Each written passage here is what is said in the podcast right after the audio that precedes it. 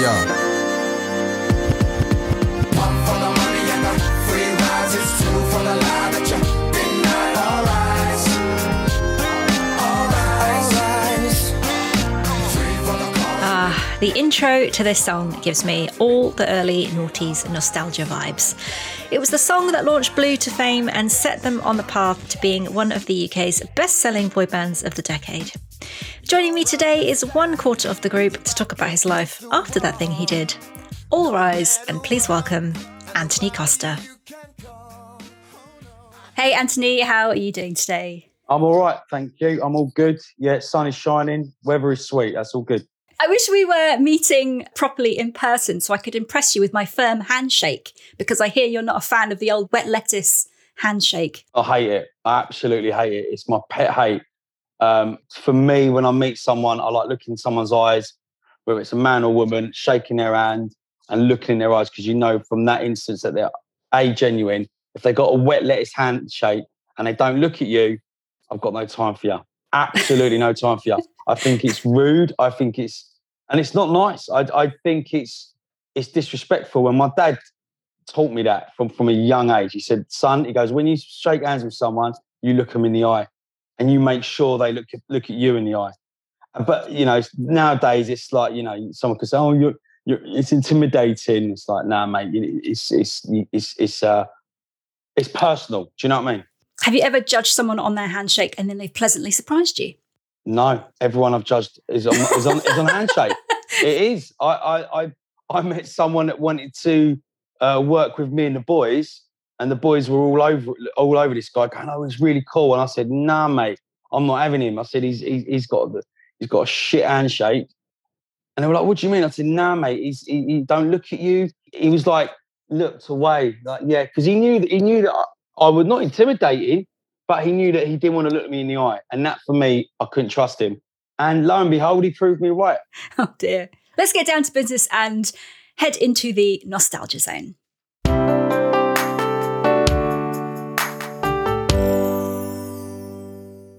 If we start with the beginnings of Blue, you guys had a bit of a, a slog on your way to the top because you weren't put together. So you kind of like played pubs and clubs and schools and did that whole thing. Yeah, I mean, we was uh, we all met each other on the audition circuit, and a, a guy was looking to to form a band, and me and Dunk formed the band with this guy Daniel, who was our first manager, and we've got we got Lee Ryan in, and Simon was living with Lee, and that's how Blue came about. Um, there was two other members at first, but that didn't work out. But then, as a four, it really felt like something special, and that's how Mm. Blue was formed in a nutshell. But there was like a real gap in the market, I think, at the time, wasn't there, for a band like Blue? Yeah, there was. There was, you know, five were just about to come to an end. Westlife were flying, excuse the pun, flying without wings. Um, and I think we sort of took over that five another level sort of fan base uh, because, as I said, that, that they were coming to an end. And Blue came out at the right time, which was g- genius marketing from our record company at the time.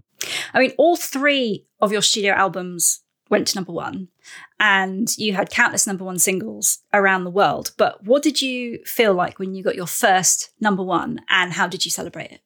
Our first number one was Too Close. And if I remember rightly, we were coming back from a gig in Hull. We were doing one of them um, party in the park type shows. And I, silly, organised a number one party at my house. I don't know why. We weren't even number, I didn't know we were going to be number one. So everyone's mums were there, family, my family were there, all ready to pop the champagne. And literally, as I pulled into the drive, I think it was Dr. Fox. He said, Right, the new number one is blue, too close. And we was like jumping up and down in the car. And if you remember Fools and Horses, when the car's doing that, when they become millionaires, it was literally like that. So yeah, and we we celebrated all night. It was a it was a good good time for for pop music and a good time for us for sure. Man, what would have happened if you hadn't been number one that day and you got all those people around to your house? Proper embarrassing, isn't it? You'd be embarrassed, man.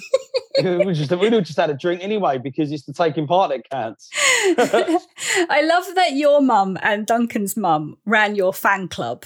I mean, back then, I guess people were still writing letters.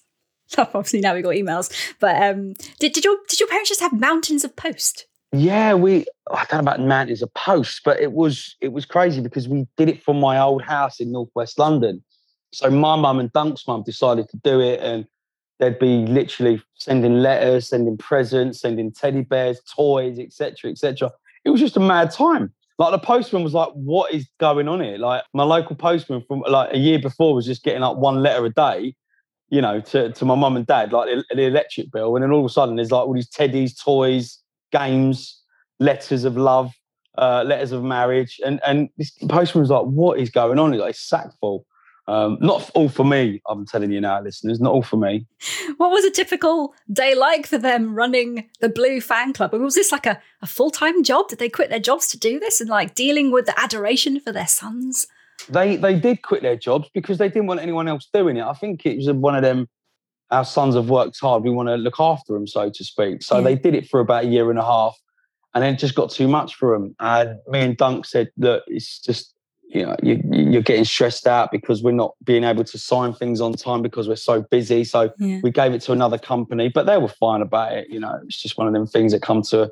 It slowly came to a, a, a good end. You know what I mean? But I'm sure they're probably still lifelong members, right? of the Blue fan club. Oh, my mum. Yeah. I'm not sure about that. I don't know about that after that after the meeting. No, I'm joking. um, let's talk a little bit about the image, not just the fashion, but also the personalities that I guess was it was it the record label gave you all? Personalities. Yeah, kind of. You know what I mean? In the same way that the Spice Girls had kind of like Sporty Spice, were you not kind of like branded as Lee's going to be the cheeky one and Duncan's going to be, you know, like the smiley one No, that does the No. talking and you know that kind of stuff? no, not really. We was just ourselves. Um, a lot of people made their own minds up, and I think our music spoke for itself. We was never when we sent out the first single "All Rise" to record, uh, to the radios.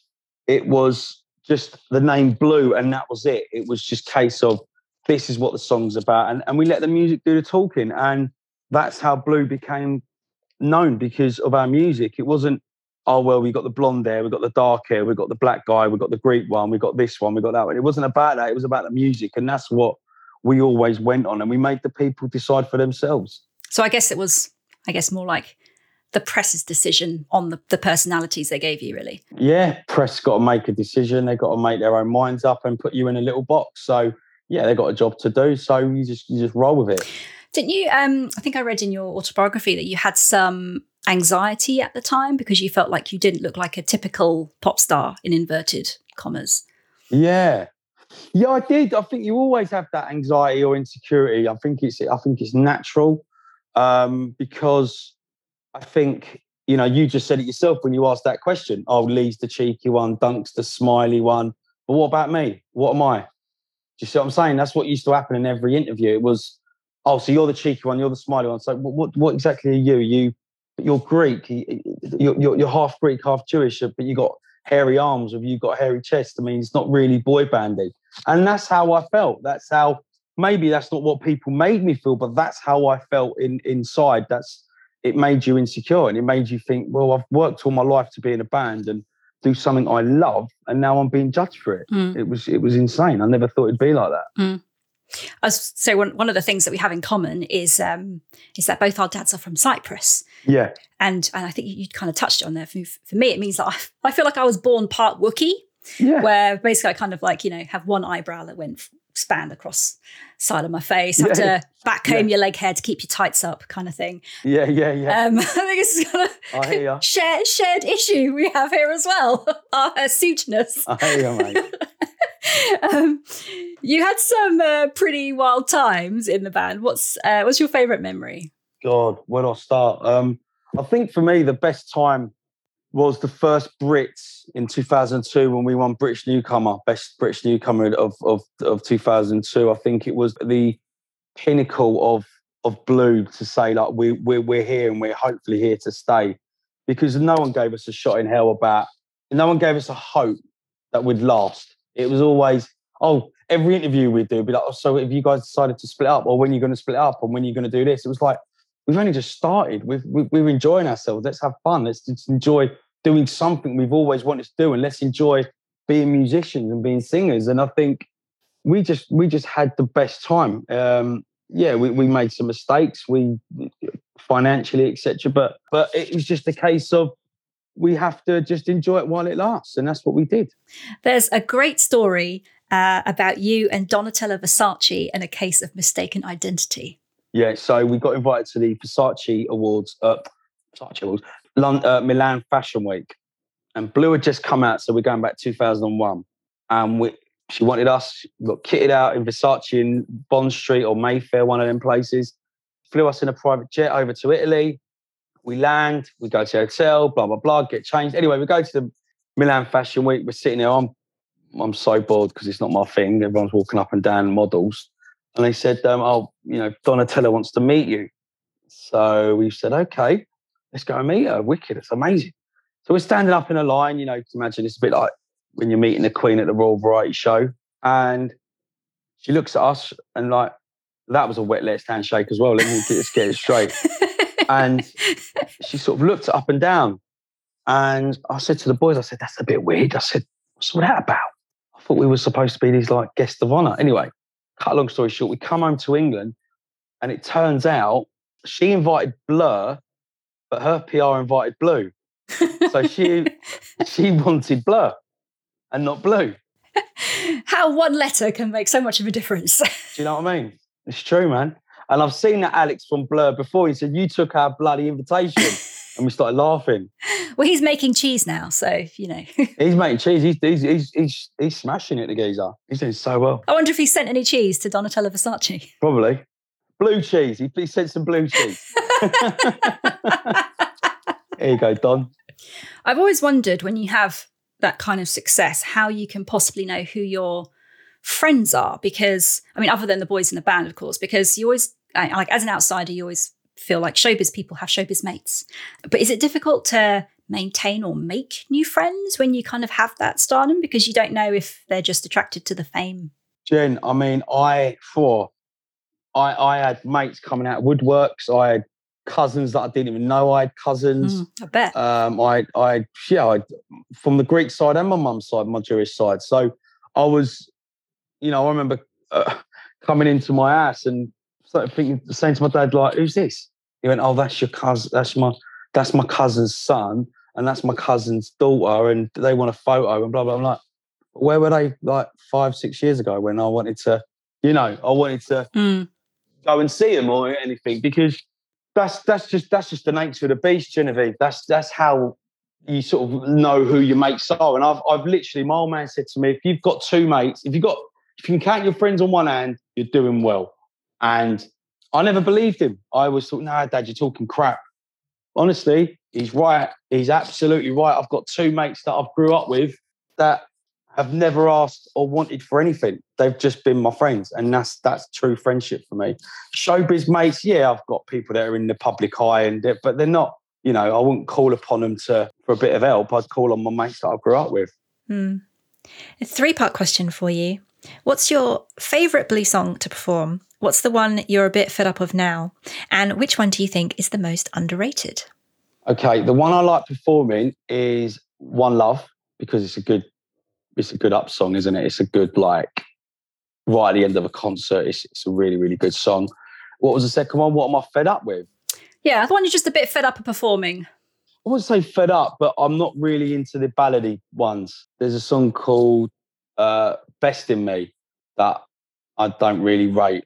It's not my favourite song. A lot of people like it, but I, I don't particularly enjoy doing it. The most underrated song was a song called "When Summer's Gone" on the Guilty album. That is one of my favourite blues songs. I love it. Absolutely love that song. That wasn't released as a single, was it? No, it should have done. And of course, I have to ask it's Blues' 20th anniversary this year. Can we expect some birthday shows? Birthday shows, I wish. Um, for we had some gigs lined up last year, but obviously because of what's going on in the world, we we obviously pulled them. We couldn't do them. Um, but there's no talks of it yet we, we, we, you know, we talk every day, every other day. We're talking, and we, we just think to ourselves like, we need to make it the right time if we was to do anything. We don't want to overcrowd the market. We, if it's right for us, then yeah. If it's not, then we'll just sit back and wait for that right moment. Mm. Okay.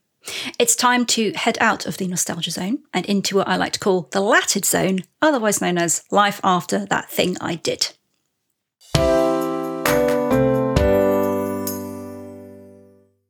After the band split, Mm. were you given or offered any aftercare by your record label or management to deal with that change and how that might affect your lives? No, I didn't. Uh, the others did. The others got um, record deals on the back of being in blue. They were doing stuff, I say behind my back, but it's not really behind my back. It's behind everyone's back. They were sorting out their own business. I didn't. I thought blue was going to last for years and years. I was a, I hate saying that word, a loyal member because I never thought about myself. Um, I thought about everyone else first. The aftercare, no, I literally, when we called it a day, we called it a day for six months and it ended up being six years. It was crazy because of everything's happened if we were doing other things. But we never had an argument, never had a falling out. But a lot of people in the record company just they weren't there for you. Mm. That's that's the bottom line. Uh, do I feel upset about that still? Yes, I do. I think things should still be done to this day to people that get released from a record company or get dropped by a label or management. I had someone that worked closely with us. We was on our final shoot, photo shoot, came up to me and said, Well, I'm not going to be looking after you. Just to let you know, I'm going to be looking after the other three, but you need to find someone else. Harsh. Yeah, proper, proper. And I went, wow, okay. He goes, yeah, it's nothing personal. I just, I just don't think I could do anything with you. So I'm going to look after the other three, work with them. I was like, okay. And that's what happened. And I thought from that day, I thought, excuse my French, I thought, fuck you all. If we ever got back together, I'm going to think about myself. And that's what I've been doing since. I'm still like, I love the boys to bits and I'll always put blue first if we was to do anything. But I've got to put food on the table for my family. Mm. And that's that's the bottom line. Mm.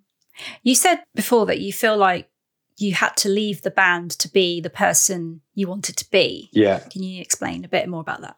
I think when the band disbanded, as I said, I was a you know loyal member. I, I never thought about myself, but I thought, do you know what? I need to do something for me now. And I went into the I'm a Celebrity Jungle, which was brilliant for me, for my own mental health and health well-being, and and and making people think, oh, I like this geezer. He's all right. He's not part, you know, he's he's not just that bloke from a band. He's actually all right. I can go for a pint with him, or I can, uh, you know, have him have him as a mate. And from that, I went into my first love, which was acting, and it'll always be my first love from a young age. And I never thought I'd love acting as much as I did, and I'm still in love with it to this day. And I've managed to do a lot of musicals, a lot of theatre shows, and I'm I'm grateful that I'm still working. How challenging has it been for you to get out of the pigeonhole of being Anthony from Blue to becoming a musical theatre actor and showing that you're more than this Yeah. one thing that people know you for? For me, I like to prove people wrong, Genevieve. I like to be the first one at rehearsals, be the last one to leave, be on call to help other people. I I just thought I don't want to be judged and I don't want to give people an excuse to judge me. I like going for auditions.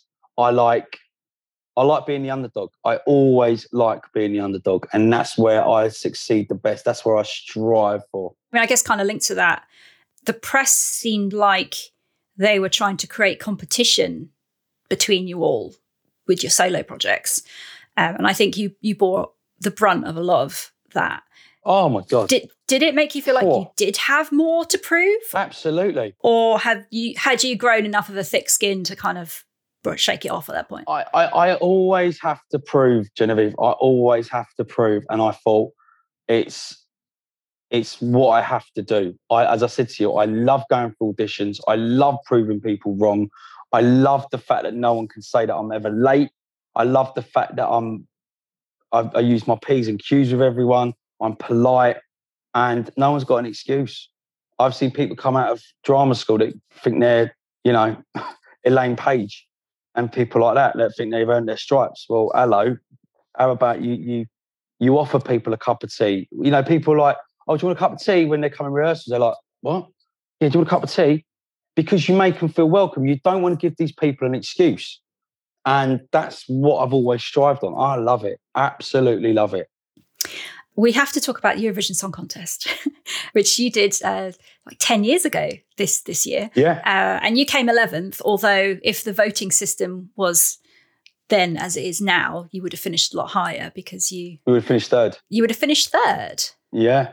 Oh yeah, because it was like you was fifth in the viewer vote, weren't you? So Yeah. I mean, I've been to Eurovision to report it. I went in 2013 um, to cover it, and it was it was crazy busy. So it must have been bonkers for you to be there as a performer. It was the best. I, I love Eurovision. As you know, we got with from a Greek Cypriot background. My yaya, my gran, um, she loves the Eurovision, and for me to do the Eurovision, represent my country with my with my band, I think that's the most proudest she's ever been because she was able to watch it live on TV in, in Cyprus. And I think for me doing that, obviously I did it to represent my country. No, you know, let's not take that away. But it was nice when I was on that stage thinking in my head that my grand's watching it in Cyprus in a little balcony in Larnaca.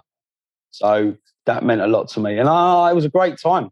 It was a great, great time. The most hardest work I think me and the boys have ever done because you're constantly, I think it was the hardest work I'd ever done as well for a week. And I got there on a Wednesday, left on a Sunday. you're constantly, aren't you? I think I had about seven hours, Yeah. seven hours sleep in five days. Yeah. It didn't stop. Yeah, you're constantly, constantly like, as you know, interviews, photo shoots, press conferences, rehearsals, singing rehearsals, dance rehearsals, playing. It was non-stop. And I'll tell you something, they do put on a bloody good show. They do. And you all posed nude in Attitude magazine to promote your Eurovision stint too. How did you how did you find that experience? It's all right. It was fine. Photo shoot, isn't it? do you know what I mean?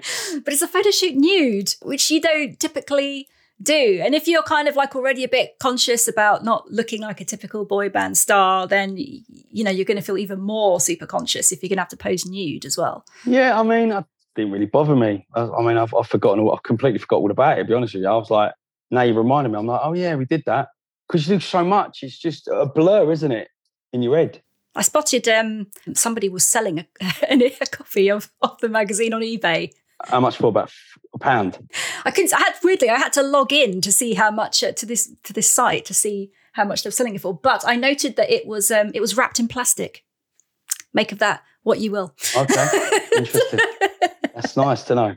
you um you described yourself uh, as a bit of an Eeyore in the past. Do you think you've evolved more into a bit of a piglet or a Winnie the Pooh now, or dare I even say it, a Tigger? I think because I take a lot of time to trust someone, I think that's why. Um, I don't trust people easily. I don't trust. I don't. I don't give my all straight away. You have to earn. I have to earn the right to for you to respect me, and you've got to earn the right to respect, and I you've got to earn the right for me to respect you. That's how I work. That's and I get upset when no one thinks like me, and that and that's uh, I, it just guts me. Last few questions before we wrap up. Uh, your daughter Savannah was born in 2014, uh, but you were a bit unprepared the day she arrived. Yeah, I was filming Casualty um, randomly uh, enough, and I said to the director, I said, "Look, I said when I got the job and I went for the audition, I got the job. I said, look, my my other ass about to drop, and they said, "No, it'll be fine. We'll, we'll sort it out." And I'm lying in the, hosp- the hospital bed in Casualty. I'm all burnt up, and my characters all got prosthetics on and stuff. And I get a call.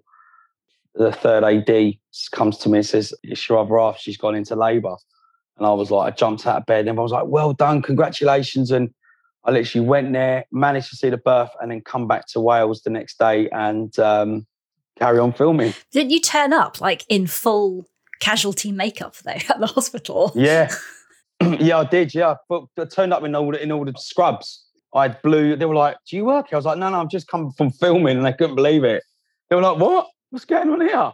So I had to go back home, have a shower, and come back. At least you didn't turn up as like a you, weren't playing like a car crash victim or something. I know. and then turn up know, with right? uh, blood down your face and It was crazy. I was literally ripping, ripping all the prosthetics off in the back of this car that they kindly gave me to, to go back.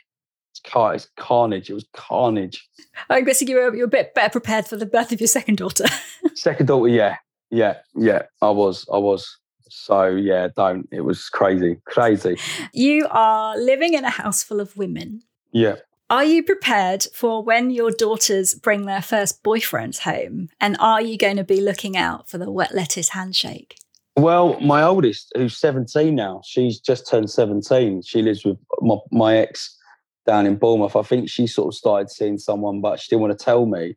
I think she's a bit embarrassed, but she told my partner Rosanna, and uh, and I was having a bit of a wind up with her the other week. She came up to see me, and I was like, "Who's this guy?" And she was like, she got all embarrassed. She started laughing, and she's like, "Oh no, nothing, no one, no one." I was like, oh, "All right," and I just have a bit of banter. Listen, it's going to happen. What can you say? What can you do? You can't really. Yes, I will be looking out for the wet lettuce handshake. Don't get me wrong, but what can you do? We've all been there. We've all been teenagers. We've all fallen in and out of love more times than you know uh, a soap character. So listen, it's one of them things. Are you looking forward to the time when you're going to um, just have to fight to have bathroom time? No, what I do is I wake up very, very early. That's what I do. I wake up early. I get my stuff in straight away. get what I need to do straight away. Anthony, thank you so much for talking with me today. Um, I know you. you. just started a production of Zorro up in Manchester before lockdown oh, no. started, um, so, and you must be itching to get back on stage. Um, so oh best God. of luck with whatever's next for you, thank and you. Um, and I'll keep an eye out for that Blue twentieth birthday show. Keep your eyes peeled.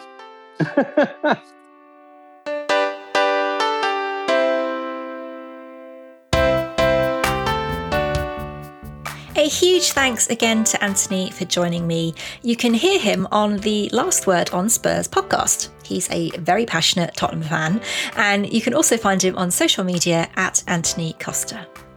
As ever, I hope you enjoyed this episode of Celebrity Catch Up. I know there's lots of podcasts to choose from, so thank you so much for choosing this one. If you'd like to support the show, please don't keep the podcast to yourself. It would really help me out if you could please share it with a friend or post a screenshot on social media and tag me so that others can discover and enjoy it too. And do hit that follow button so you can be notified when new episodes come out. You can also visit celebritycatchup.com if you'd like to donate to help me continue making this show for you, or feel free to get in touch if you'd just like to say hello. Until next time, thanks for listening.